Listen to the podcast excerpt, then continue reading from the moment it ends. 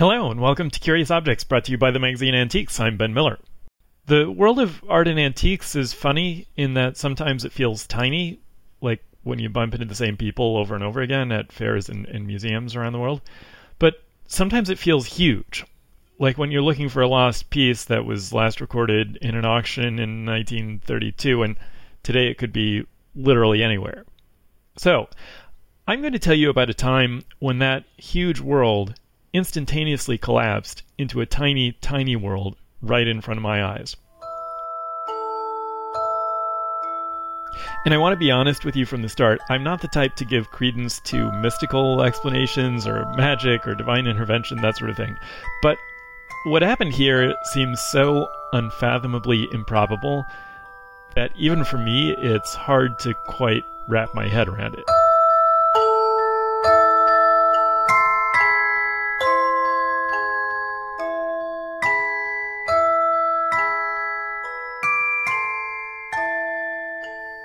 Before we get into it, a little housekeeping. Curious Objects is going on sabbatical after this episode. Don't worry, we'll be back. Actually, we're working on a batch of episodes that we want to release as a season, so you can binge listen week after week. Um, these upcoming episodes are all about storytelling, and just like today's episode, they're about uncovering the unknown, the the counterintuitive truths, the mysterious circumstances around, well, curious objects. It takes a bit longer to research and record and produce this kind of episode, so bear with me. I really think it'll be worth the wait.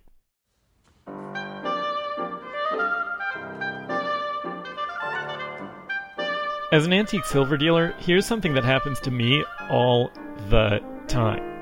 Someone walks into the shop and shows me a piece that's been in the family, quote unquote, for a long time. After that, it usually takes about eight seconds for them to ask that inevitable question, what's it worth? And then about two more seconds for me to give the inevitable reply, not much.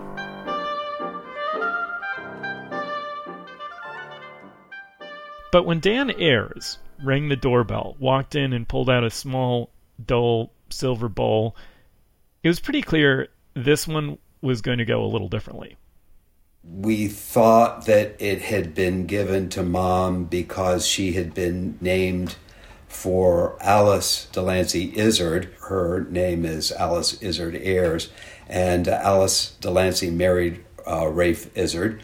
So we called it the Delancey Bowl, but we really just, this was all family lore, and we didn't know anything about it. I should tell you a little about what the bowl actually looks like. It's six inches across, about the size of a cereal bowl. Uh, plain silver with a simple round foot and an even simpler rim. Then there are two features you should know about. Uh, first, a square about an inch on each side is cut out of one side of the bowl and has been replaced with a silver patch. And second, on the other side, there's a fancy engraving.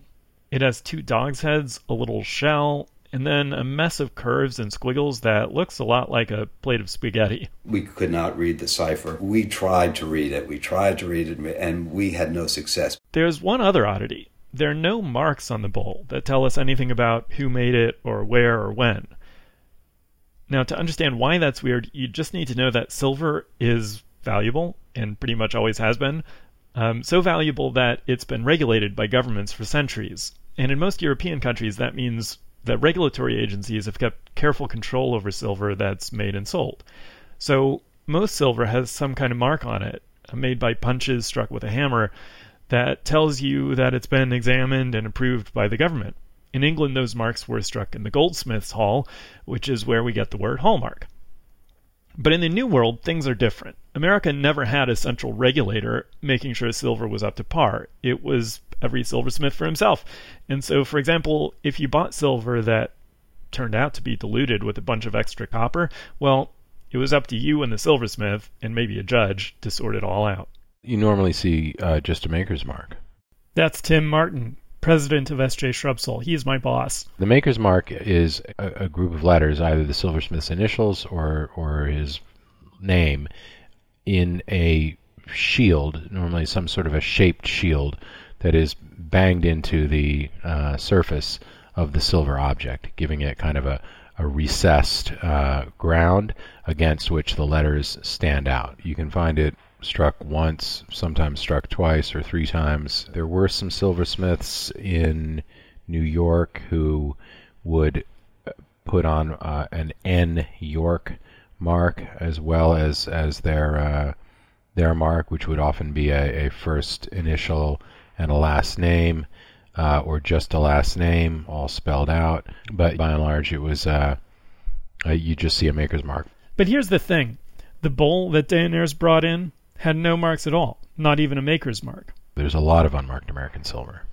I mean, now I, I would say probably um, it's less than 5%, maybe 2% or 1% of the objects one sees are unmarked.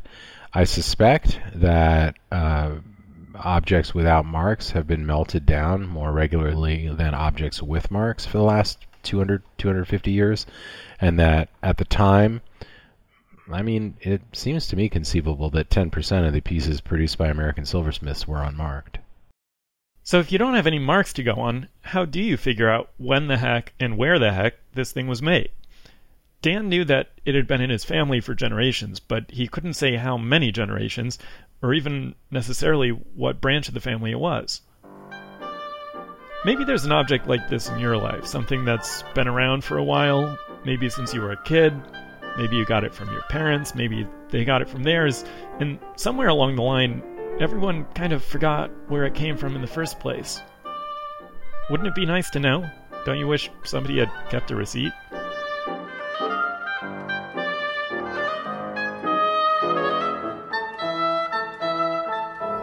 Well, when we're out of other options for figuring out what something is, antique dealers rely on a magic word connoisseurship.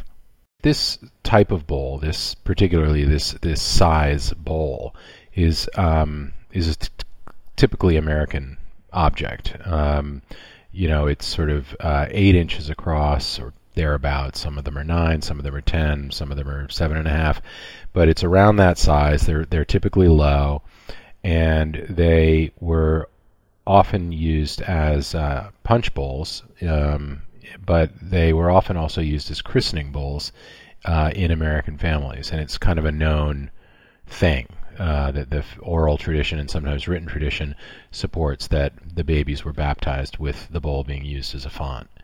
Um, and it's not a size bowl that one sees in, in English silver. It's not always 100% ironclad, but after thousands and thousands and thousands of objects, you start to recognize the signs and patterns that distinguish one from another, and what that can tell you about where and when it comes from. And to make a long story short, this bowl has all the signs of a pre Revolutionary War American object. In other words, it was starting to look like it really had been in Dan Ayres' family for a long time.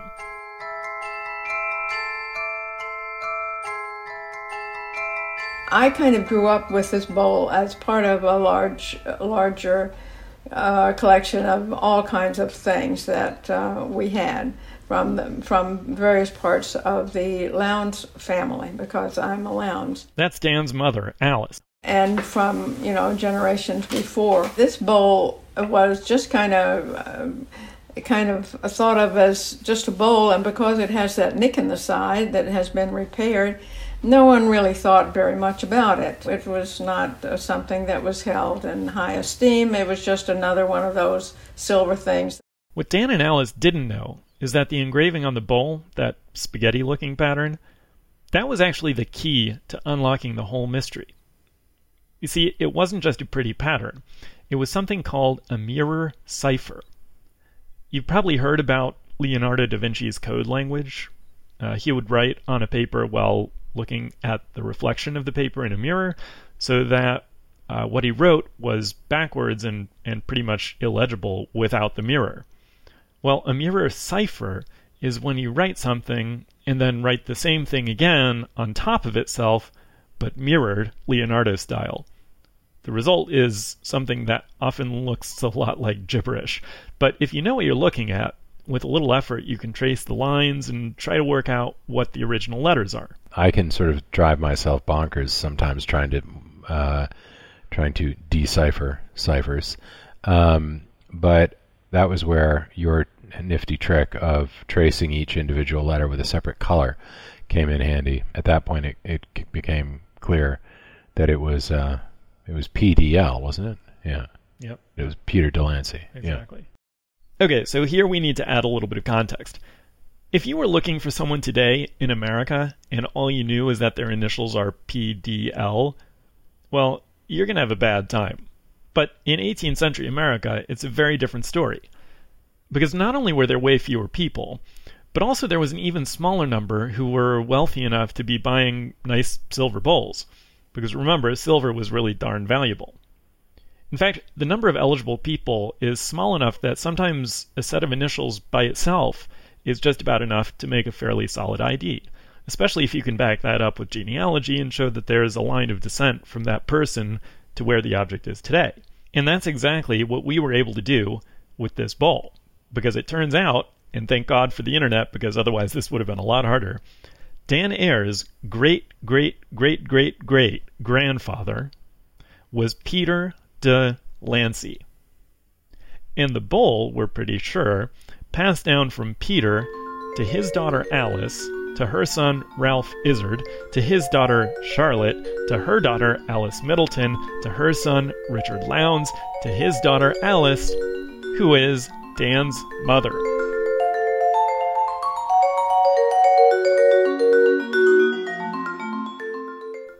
One thing you might notice about the names I just read is that for a patriarchal society, there are an awful lot of women represented. These daughters were still taking their husbands' names, but they were also taking their mother's silver. Here's Deborah Bach. She's curator of decorative arts and special exhibitions at the New York Historical Society. The idea of women in silver ownership during the colonial period is something that continues to intrigue us. It was not uncommon for um, colonial parents, often fathers, but women as well, to leave their daughters either a piece of silver or enough money to be able to commission or purchase a piece of silver. And several of our tankards we have record of that were either given as a wedding gift to a woman, um, and not a couple, but the, the bride, or something given specifically to the bride over time. So we have this kind of documentation. And that has really led us to reconsider the idea of women during the colonial period and the ownership of silver.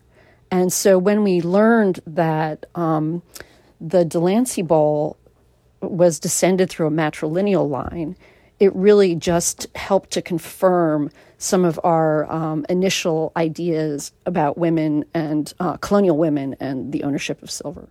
Another thing you might have noticed about that list of the bowl's owners is that the one it starts with, Peter Delancey, well, if you're a New Yorker, you've seen that name all over the place, not least as the name of Delancey Street downtown. The Delancey family um, was a very important family in New York. Peter Delancey's father was an immigrant himself and um, they were Protestants from France who fled to um, the colonies in part to escape persecution after the revocation of the Edict of Nantes. Peter Delancey was one of many children of uh, Stephen Delancey's, and they settled in New York City and in the areas around New York City. And um, many of his brothers, like him, were very prominent, um, both in terms of being merchants, but also became prominent as officials. So that that is Peter Delancey's descent, and he married into the Colden family, which was a family of English descent.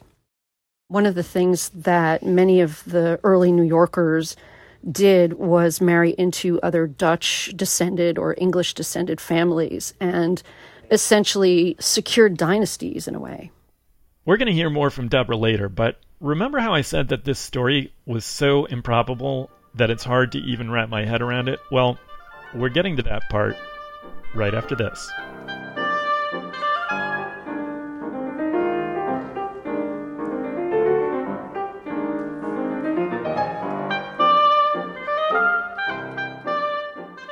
As always, you can get in touch with me by emailing curiousobjectspodcast at gmail.com or on Instagram at Objective Interest.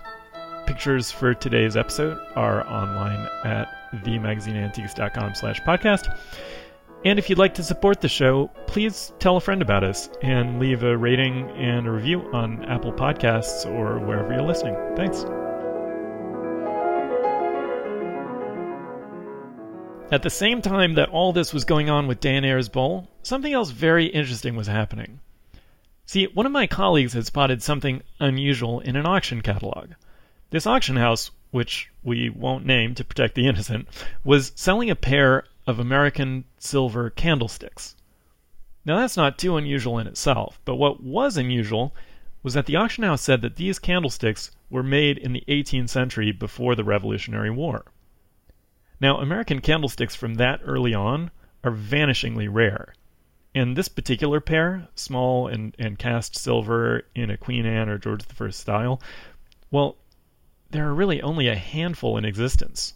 Yeah, it's a bit of a mystery, but for for some reason, uh, American silversmiths basically didn't make candlesticks. Um, I, I I sort of have to assume it had something to do with uh, the size of the individual pieces that you would need to cast. I think it must just be that to to cast, you know, casting the base of a candlestick is a, it's a bigger job, um, and uh, I, I guess that there are fewer or silversmiths that were able to do it. But why, once they made the mold, they didn't then churn them out is beyond me. The likelihood there is is that there used to be far more American cast candlesticks, but they've just been, you know, they get broken in 1842 or 1911, and people say, well, it, it broke, throw it out, and you know nobody was paying any attention. Because I can't imagine that a silversmith like uh, Samuel Tingley, who made uh, a well-known set of four, and uh, and, a, and, a, and then another pair of the same design, uh, or a silversmith like Meyer Myers, who cast candlesticks for the Livingstons, um, wouldn't have cast them for other people and wouldn't have been making them and stocking them and selling them to other patrons. The fact that the the ones that survive were the Livingstons ones probably just means that the Livingstons had more of them. So finding a pair of early American silver candlesticks on the market is something that just doesn't really happen. And here's the kicker. The auction estimate was two to four hundred dollars. Just a quick piece of advice for your own auction shopping. When you see an estimate like that on something potentially so rare and valuable, your first thought should be, I wonder what's wrong with it. And that's exactly what we tried to find out. The auction catalog said that one of the candlesticks was marked by the New York silversmith Thomas Hammersley, who was active from about 1750 until the war. The other candlestick, they said, had the unidentified mark BB. The real piece of luck was that the BB mark, which they did not put up on the internet until the very last minute, was clearly to anybody who knows American silver, uh, B and then the L and the R of Le Roux's last name are, were conjoined. So you, you got the R sort of sitting in the angle of the L and it looked a little bit like a B, but it, it really looked like BLR. That is the youngest member of the greatest silversmithing dynasty in, in colonial New York, which is the LaRues. And that's when we knew we were looking at something really special. Because even a single candlestick by Thomas Hammersley would be pretty exciting for an American silver collector, but a candlestick by Bartholomew Le Roux II would be a really extraordinary discovery. The problem is, this auction was not happening in New York City or anywhere close.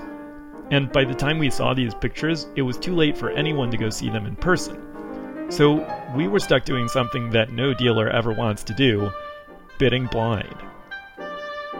Now, there's a lot you can tell about an object by looking at pictures, but there's also a lot that pictures can hide, intentionally or not.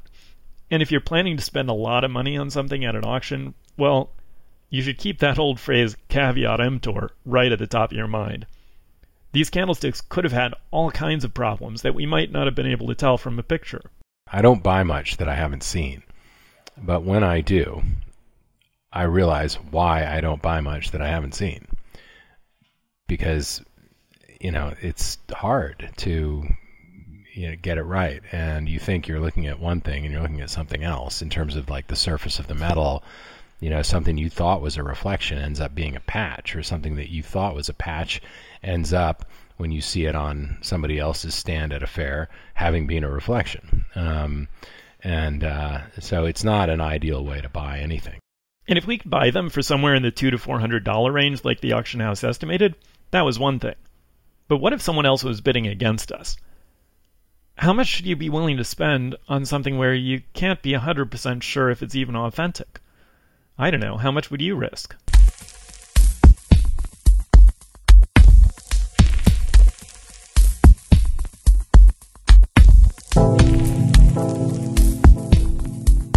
Fortunately, I can't tell you exactly how high we would have gone. When the auction rolled around and the bidding started, pretty quickly everyone dropped out except one other bidder. I can tell you that this other bidder pushed us up to $10,000, but that was still well within our margin. If that person had kept going, I'm honestly not really sure where we would have stopped. 10,000 felt like enough of a gamble to me, but you gotta spend money to make money, right?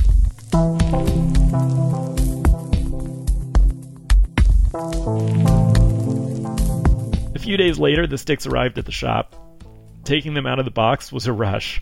Right away, we discovered two things. First, they were totally authentic. One of them was made by Bartholomew Leroux II, and the other one was a cast copy of that one, made by Thomas Hammersley, presumably to replace an original that had gotten lost or damaged or stolen or something. So there was a huge sigh of relief, and then that realization that there was a big profit to be made. And then the second thing we discovered that's what sent chills up my spine. And it still does when I think about it right now. Because on one candlestick, that earlier original one by Le Roux, on the base, in a tiny little font, there was a little engraved monogram. It read P E D L.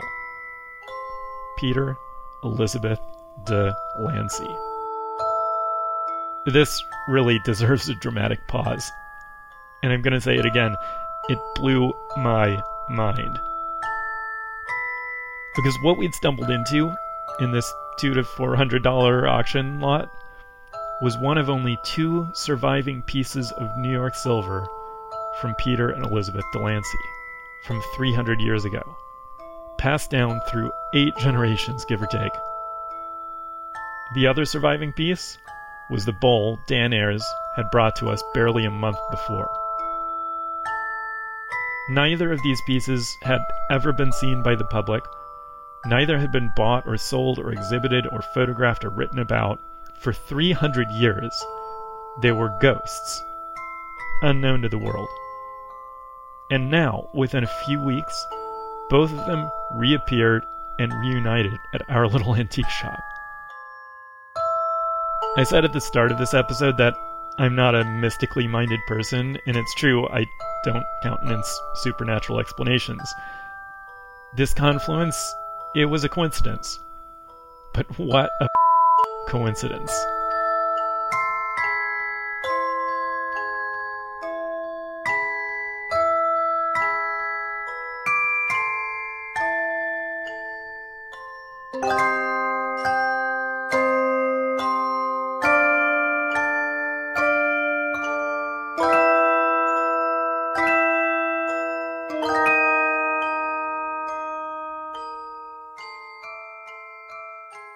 Dan Ayres had come to us because he and his mother weren't sure what to do with the bowl, whether to keep it or sell it or donate it. And as an unmarked bowl with a strange patch on the side, we told them it probably wouldn't sell for a fortune. But as a historical object with an amazing story to tell about early New York City, we thought that a museum might be interested if they wanted to make a donation. And in the end, that's what they decided to do, offering it as a gift to the New York Historical Society. Here's Deborah Bach again. The the donation was very very exciting to us um, for many reasons. We don't very often get offers of colonial New York silver, first of all, let alone a piece of silver that descends through a family. In addition, we rarely get a piece of silver that descends through a matrilineal line of a family.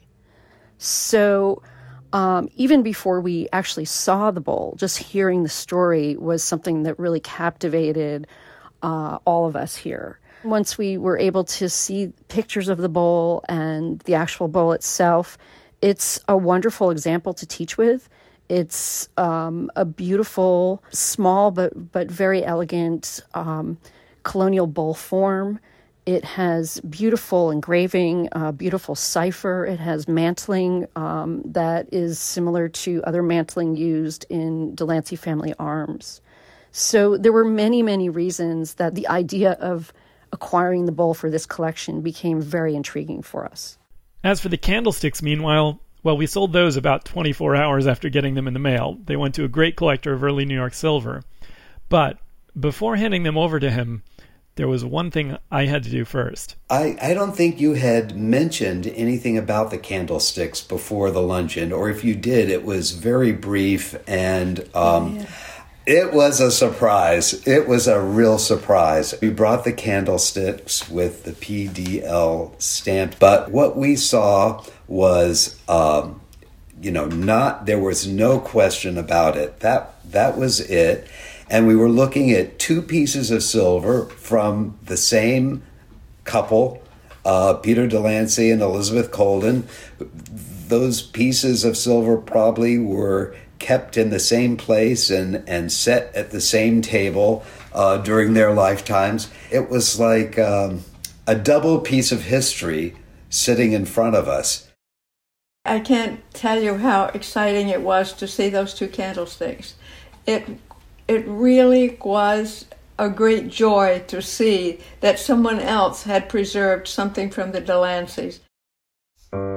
So there, around a table, at the New York Historical Society restaurant after a 300 year journey for just a moment. These two relics, older than the country they're in, found themselves once more in the same place at the same time, and with them, shepherding them along, the great great great great grandchildren of their first owners.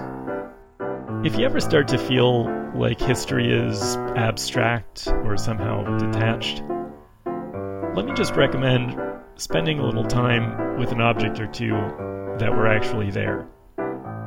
They were really there, and they are really here now.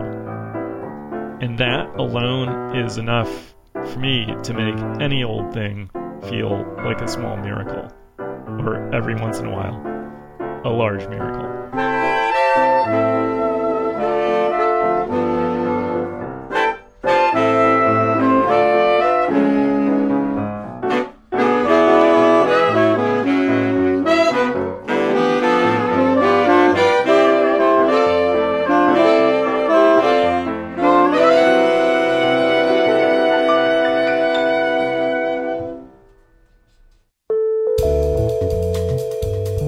That's our show. I really hope you enjoyed it.